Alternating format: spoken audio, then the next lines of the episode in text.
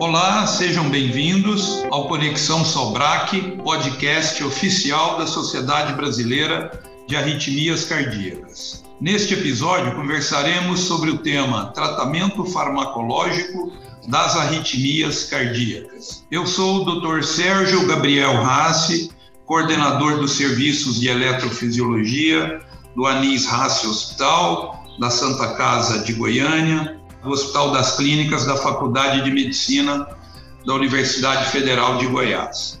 Iremos conversar com o Dr. Mitter Maier Reis Brito, que é coordenador do Serviço de Arritmias e Eletrofisiologia Invasiva do Hospital Madre Teresa de Belo Horizonte, Minas Gerais. E com o Dr. Dário Sobral Filho, professor associado e livre docente de cardiologia da Faculdade de Ciências Médicas da Universidade do Pernambuco. É doutor em cardiologia pela Universidade Federal do Rio Grande do Sul. Queridos Dário e Mitter, nós vamos iniciar o assunto. Somos todos eletrofisiologistas, abordamos o tratamento clínico e o tratamento invasivo das arritmias, mas hoje vamos nos ater ao tratamento farmacológico das arritmias cardíacas. Eu começo provocando inicialmente você, doutor Dário, e depois o doutor Mittermeier complementa, por favor. O tratamento farmacológico não antiarrítmico, ou seja, existe um papel para tratarmos as arritmias cardíacas que não seja com o uso de drogas antiarrítmicas? Olá, Sérgio. Obrigado por estar dando a chance da gente participar desse encontro. É, eu diria que, sim, sempre tem um papel para as drogas é, não antiarrítmicas propriamente ditas, porque a gente tem que partir do princípio que sempre existem outros fatores que podem precipitar ou agravar arritmias.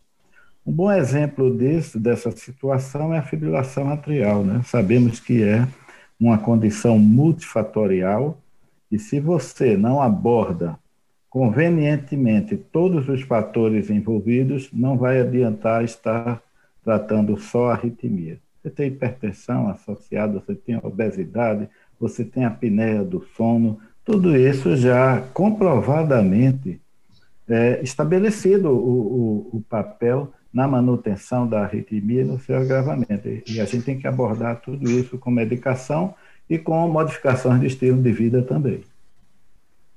Muito bem. Doutor Mitter, quer complementar? Sérgio e Dário, prazer estar aqui com vocês. É, o Dário colocou muito bem, é, acho que são essas causas reversíveis que são passíveis de serem abordadas, tem que ser o, o, o pilar desse tratamento nosso ou seja, identificar essas causas reversíveis e melhor abordá-las, procurar doenças endócrinas também. A apneia do sono pode ser um forte causador de arritmias, principalmente com a avançada idade.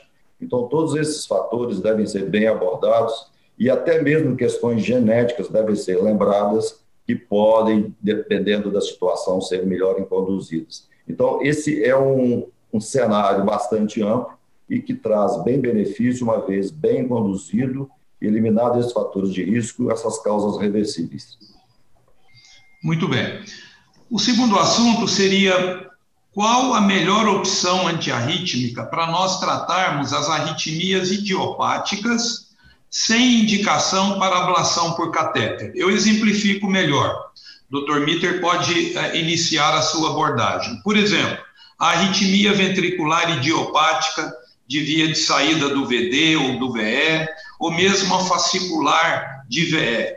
São situações geralmente benignas, com baixa mortalidade e também com não elevada morbidade, e que nem sempre tem indicação para ablação por catéter, que seria aquela situação de densidade maior que 20% ou deterioração da função ventricular. Quais os medicamentos, Dr. Mitter, que o senhor acha que seriam mais indicados nessas situações que são muito frequentes no nosso meio? Você lembrou bem, Sérgio, que as ectopias ventriculares são as mais frequentes né, dessas arritmias e que Tem, temos também as ectopias é, supraventriculares que também devem ser abordadas. Mas o principal é você, mais uma vez, lembrar o gatilho, quais são os fatores que realmente levam a essa situação dessas ectopias. Uma própria ansiedade, uma angústia, um exercício físico, uma situação que a pessoa está passando, pode ser um gatilho, assim como o uso de drogas ou bebidas ou é, energéticos ou coisas parecidas nesse sentido, até antidepressivos, podem ser o motivo disso. Então, é muito importante é, avaliar esse contexto para que possamos conduzir bem esses pacientes. E muitas vezes, abordando esses gatilhos e afastando causas reversíveis, nós podemos conduzir bem esses pacientes. Há casos em que você tem que lançar a mão de realmente de medicamentos. Ou, às vezes, tratando essas causas reversíveis, e até o próprio exercício físico pode ser o melhor antiarrítmico, a gente pode conduzir bem esses casos. Quando não surte efeito, a gente começa a pensar em antiarrítmicos quando o paciente é muito sintomático e realmente todos esses temas já foram abordados. Doutor Dário, gostaria de complementar? É, algumas dessas arritmias, né, via saída, ela responde bem a, a, bloqueador de cálcio, que eu diria que é uma droga assim menos menos problemática para a gente usar.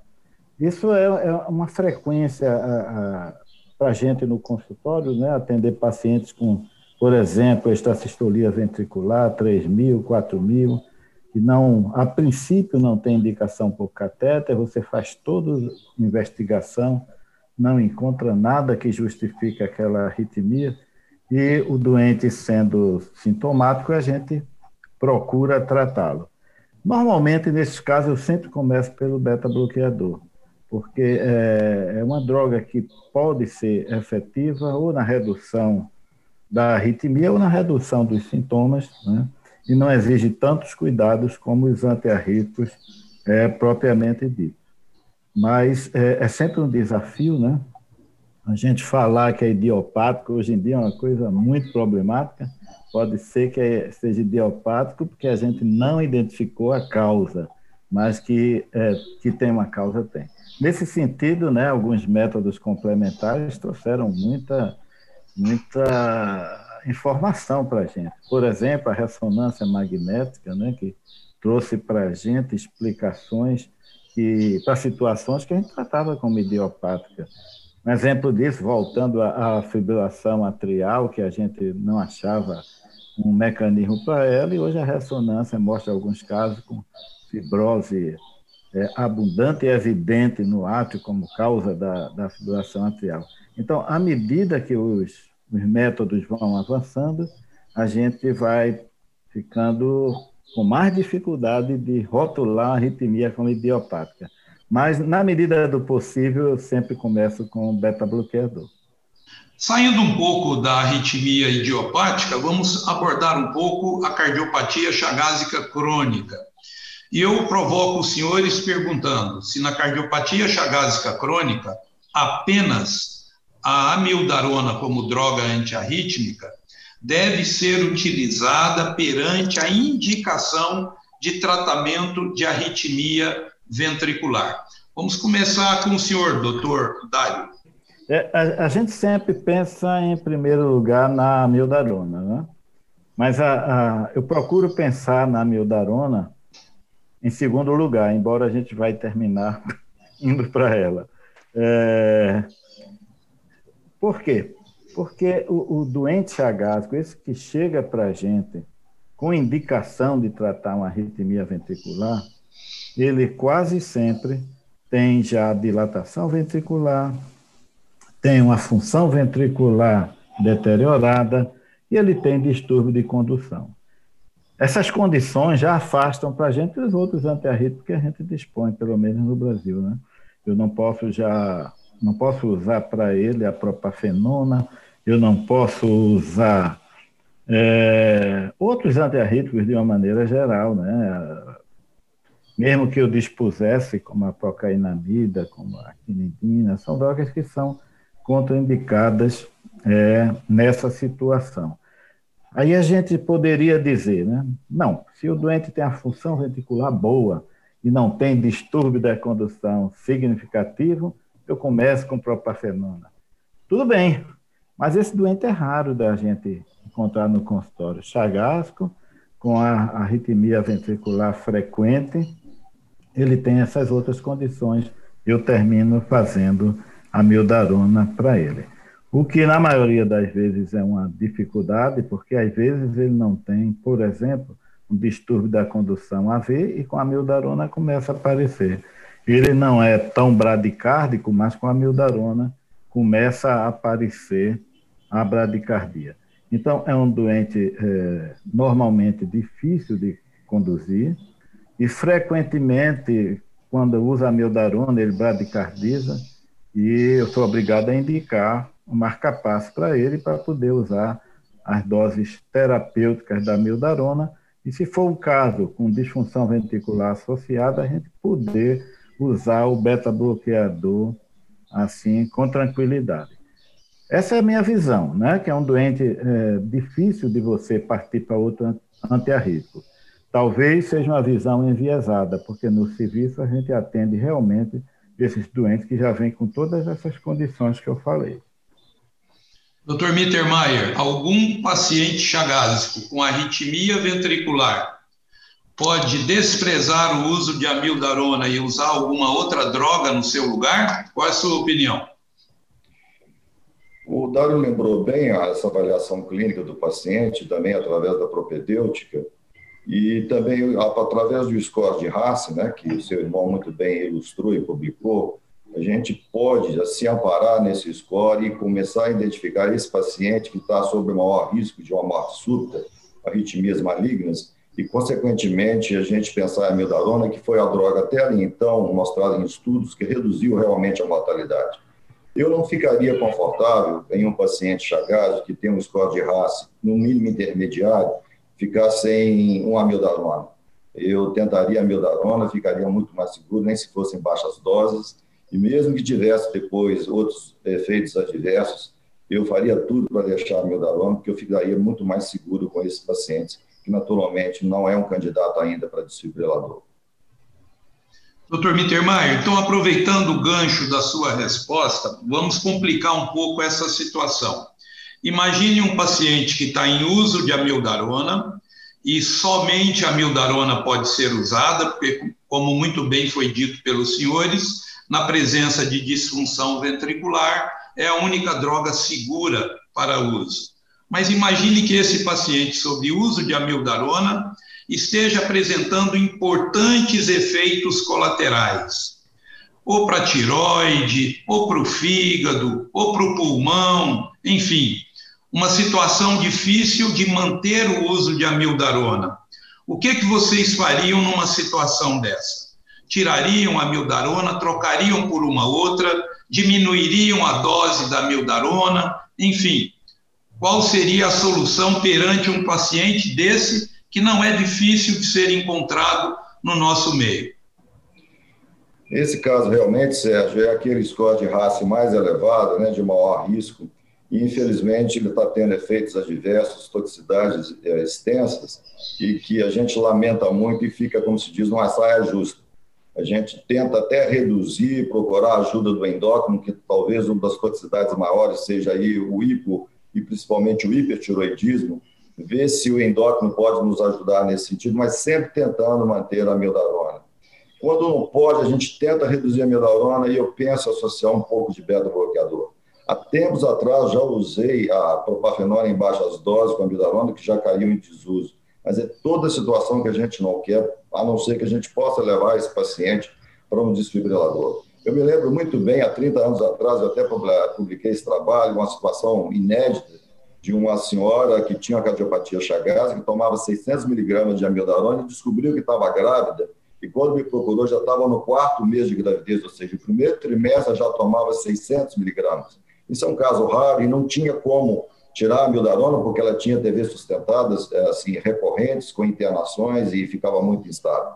Ela levou essa gestação a, a termo e teve o parto normal, e, e, por não ter outra situação, isso foi há 30 anos, é uma situação não semelhante a essa sua, que tem uma disfunção ventricular, ela não tinha disfunção.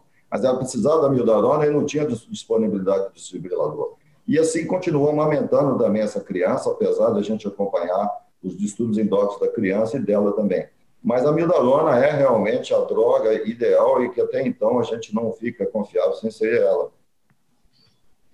Doutor Dário, o que faria é. numa situação dessa? É, é uma situação né, que, como você falou, de vez em quando a gente está vendo, relativamente frequente, né? E para a gente é um desespero, né? Frequentemente eu atendo pacientes que vieram de outros cardiologistas que já chegam dizendo, olha, eu usei a mildarona e teve problema e tive que parar. E você fica já de antemão pensando o que é que eu vou fazer para esse paciente. Mas veja bem, muitas vezes isso, essa suspensão é por um receio, um receio, vamos dizer, inapropriado do, do médico que está vendo. É, já tive casos, já tive, não, isso é frequente. O oculista diz para o paciente: olha, sua córnea está impregnada, vá correndo para o seu cardiologista trocar por outra droga, como se existisse outra droga, né? E a impregnação da córnea é um negócio muito benigno e, e dificilmente vai dar sintoma, e você reduz a dose, desaparece. Outra situação muito frequente, o endócrino vê que a TSH está aumentando, aí manda, olha, esse remédio está lhe prejudicando e você deve ir urgente para o seu cardiologista. Então, a gente atende frequentemente doentes, assim, vamos dizer, com algum desespero, né? Por conta do, de uma conduta que eh, não é do especialista, e a gente tem que, vamos dizer assim, perdoar, porque é, eles se assustam né, com esses efeitos. Mas eu digo a você com toda tranquilidade que eu não tenho medo de usar a mildarona na grande maioria dos pacientes. Porque é, a, a fibrose pulmonar é um evento raro, pelo menos de comprovar. Eu tenho alguns pacientes com suspeita, mas sem comprovação. A problema hepático, nos 30 anos que eu uso a mildarona com muita frequência, eu vi dois ou três casos de a gente ter que suspender a mildarona. É, a disfunção da tireoide, o hipotireoidismo, é muito frequente, muito frequente, e esse é o lido sem problema. Diminua a dose quando é o caso, ou faça a reposição do hormônio tiroidiano. É aquela situação, mas você está corrigindo um problema que você está causando.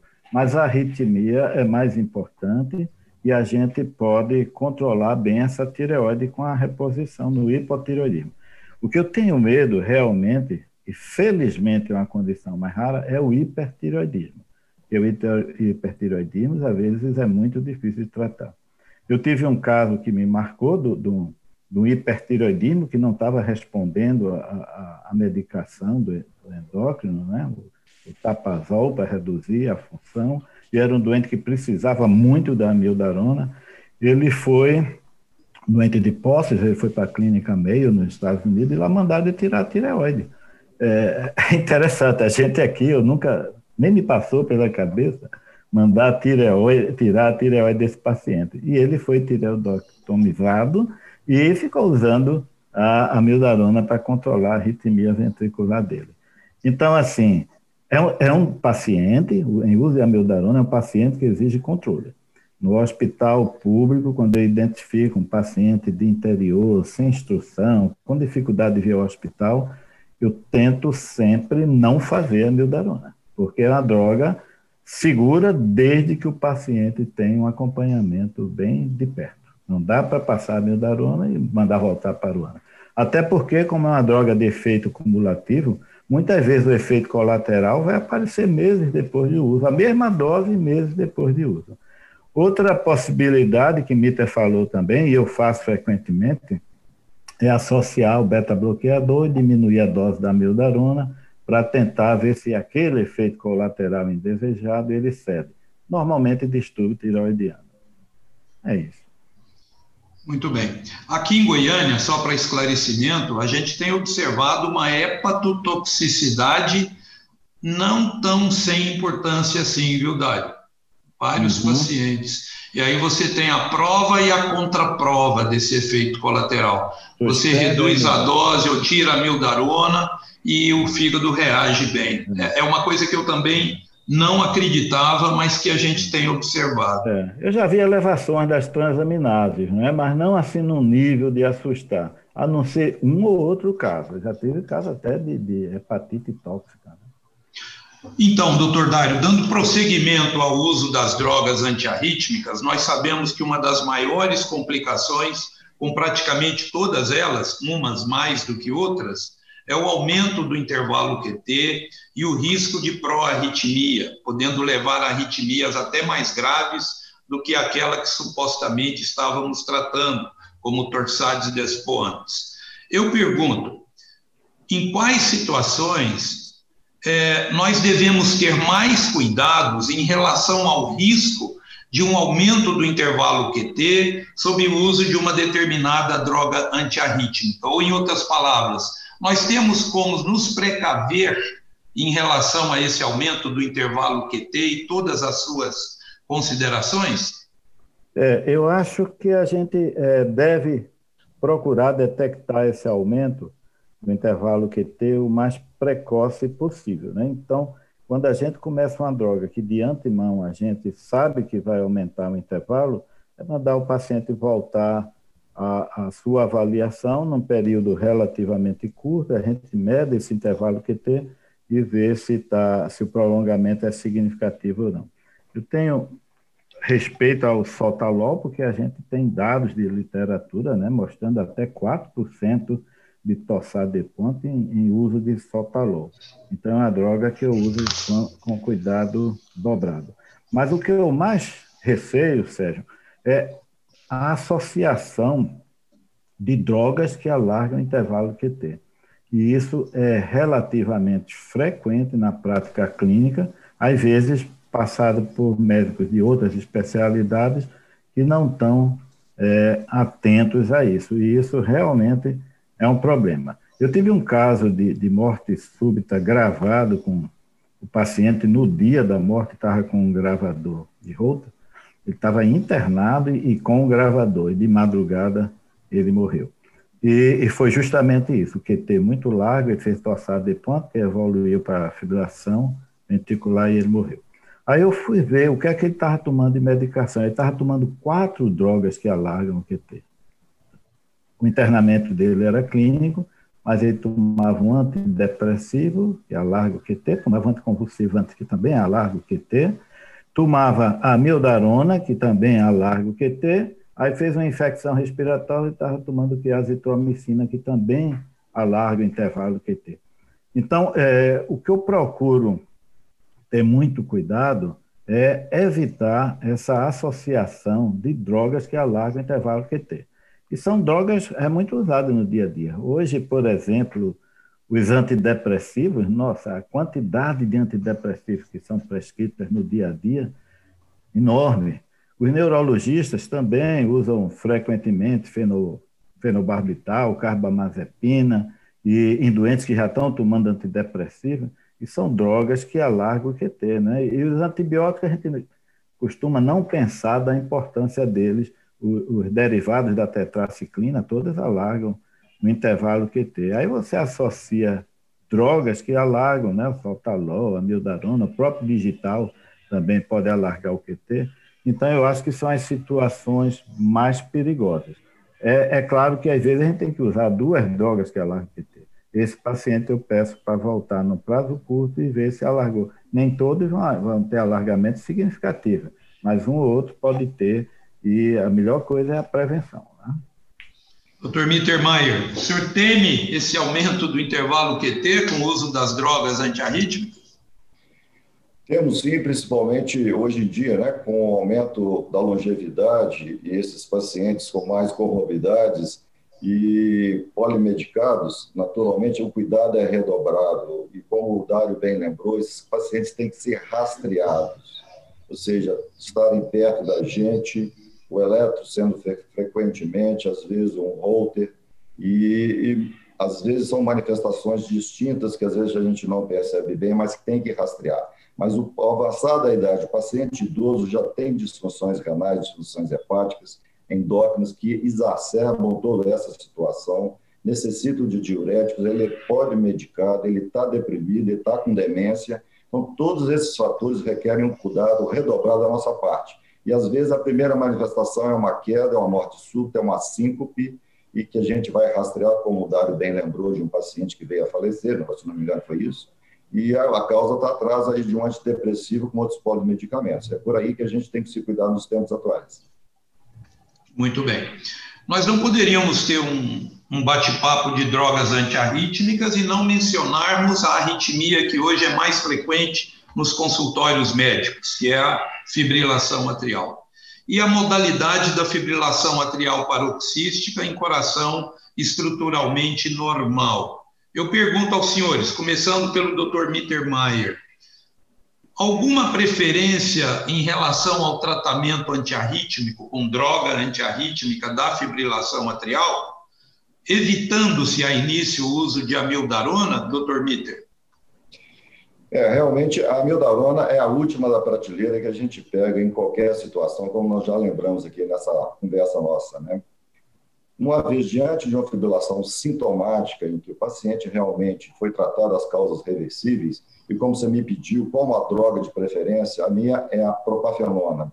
A propafenona tem se mostrado bastante eficaz e com menos efeitos colaterais e um poder de eliminação rápido. Isso tudo nos deixa de uma maneira mais confortável com menos efeitos adversos, como a atuação atepônica, que poderia ocorrer com sotalol, por exemplo, já que eu não quero usar a amiodarona. Então, a propafenona é minha droga de escolha, inicialmente, às vezes combinado com beta-bloqueadores, mas eu tentaria inicialmente a propafenona. Doutor Dário, e o saltalol? Teria algum lugar para o saltalol nessa situação? É, tem, Sérgio, mas eu, eu, eu deixaria ele para terceiro lugar, não sabe? O, eu, eu, como eu lhe disse, eu respeito o saltalol por aquele alargamento do QT, então o risco de proarritmia eu acho maior no saltalol do que na propafenona. A propafenona tem uma eficácia muito boa em prevenir recidiva de fibrilação atrial, muito similar à miodarona.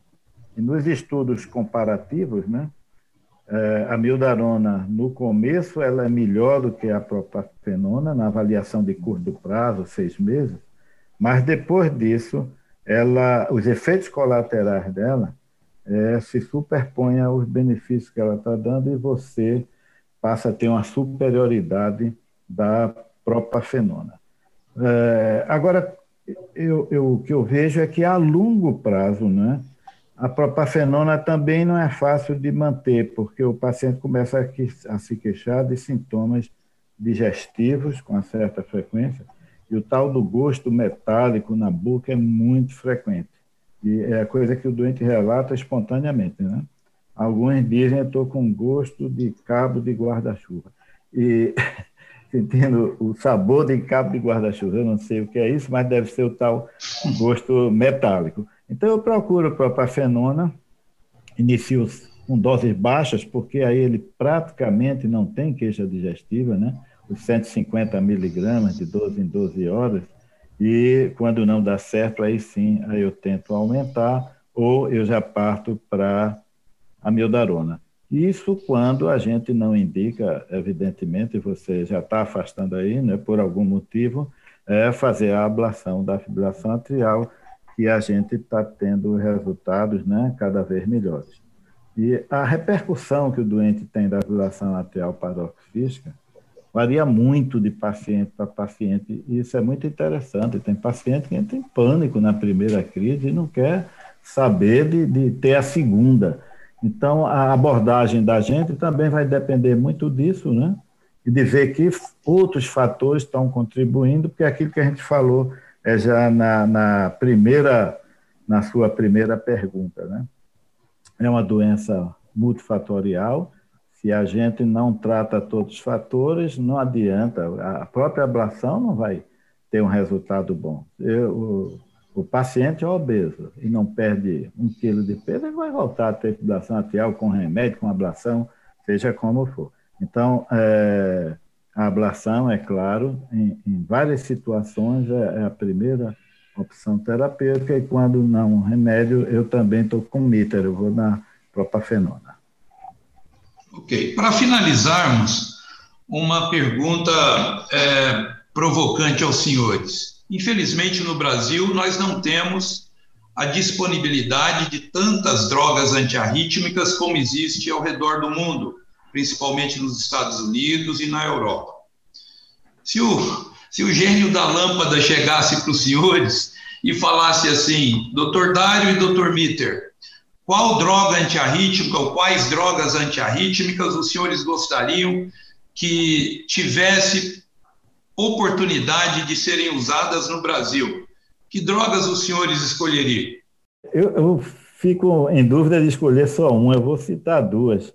A dronedarona, embora ela, vamos dizer assim, na intenção inicial ela foi um fiasco, né, porque passou a ser contraindicado na insuficiência cardíaca de grau mais avançado, e era a esperança da gente era que ela substituísse realmente a mildarona. E ela é melhor do que a mildarona nos efeitos colaterais, mas não pode ser usada na insuficiência cardíaca. Mas eu gostaria de ter opinião, de ter minha própria opinião com o uso dela, de ter experiência, né? E eu acho que em algumas situações ela teria um bom uso. E a outra é a flecainida, né?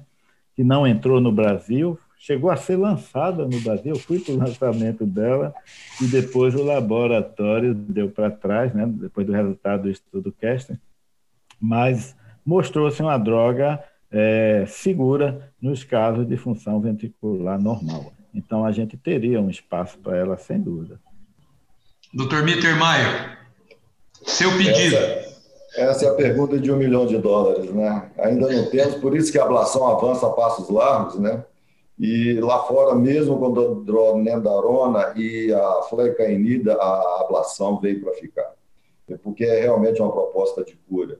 Agora, é, a droga ideal seria, a meu ver, os, as coisas boas da mildarona sem a sua toxicidade, né? Isso já é um grande passo. Pena que ela tem muita toxicidade. E ainda não se encontrou essa droga, porque é realmente um desafio agir no potencial de ação nos canais de íons, corrigir esses defeitos com avançada idade, drogas polimedicadas esses pacientes, realmente é um grande desafio. Essa droga ideal não vai chegar, por isso que a ablação tem sido feita até em pacientes idosos, para os mais diferentes tipos de taquiarritmias, de ectopias ventriculares, atriais e assim por diante. Porque essa droga não vai chegar, e se chegar, realmente vai ser um sucesso. É um milhão de dólares, e por isso que o tratamento não farmacológico avança com avançada idade também. Se os senhores me permitem, eu posso ter direito a um desejo também. Eu sugeriria a procainamida na sua forma é, de administração parenteral. Né? Aqui com os chagásicos, era uma droga de eleição para reverter taquicardia ventricular e também fibrilação atrial. E é uma pena que a procainamida, na sua forma injetável, saiu do mercado. Bom, eu gostaria muito de agradecer Dr. Mittermeier, Reis Brito, Dr. Dário Sobral Filho, e vocês acabaram de ouvir mais um episódio do programa Conexão Sobrac, um podcast oficial da Sociedade Brasileira de Arritmias Cardíacas. Todas as edições estão disponíveis no site www.sobrac.org e também nas principais plataformas de streaming. Muito obrigado aos senhores e nos vemos no próximo episódio. Até lá!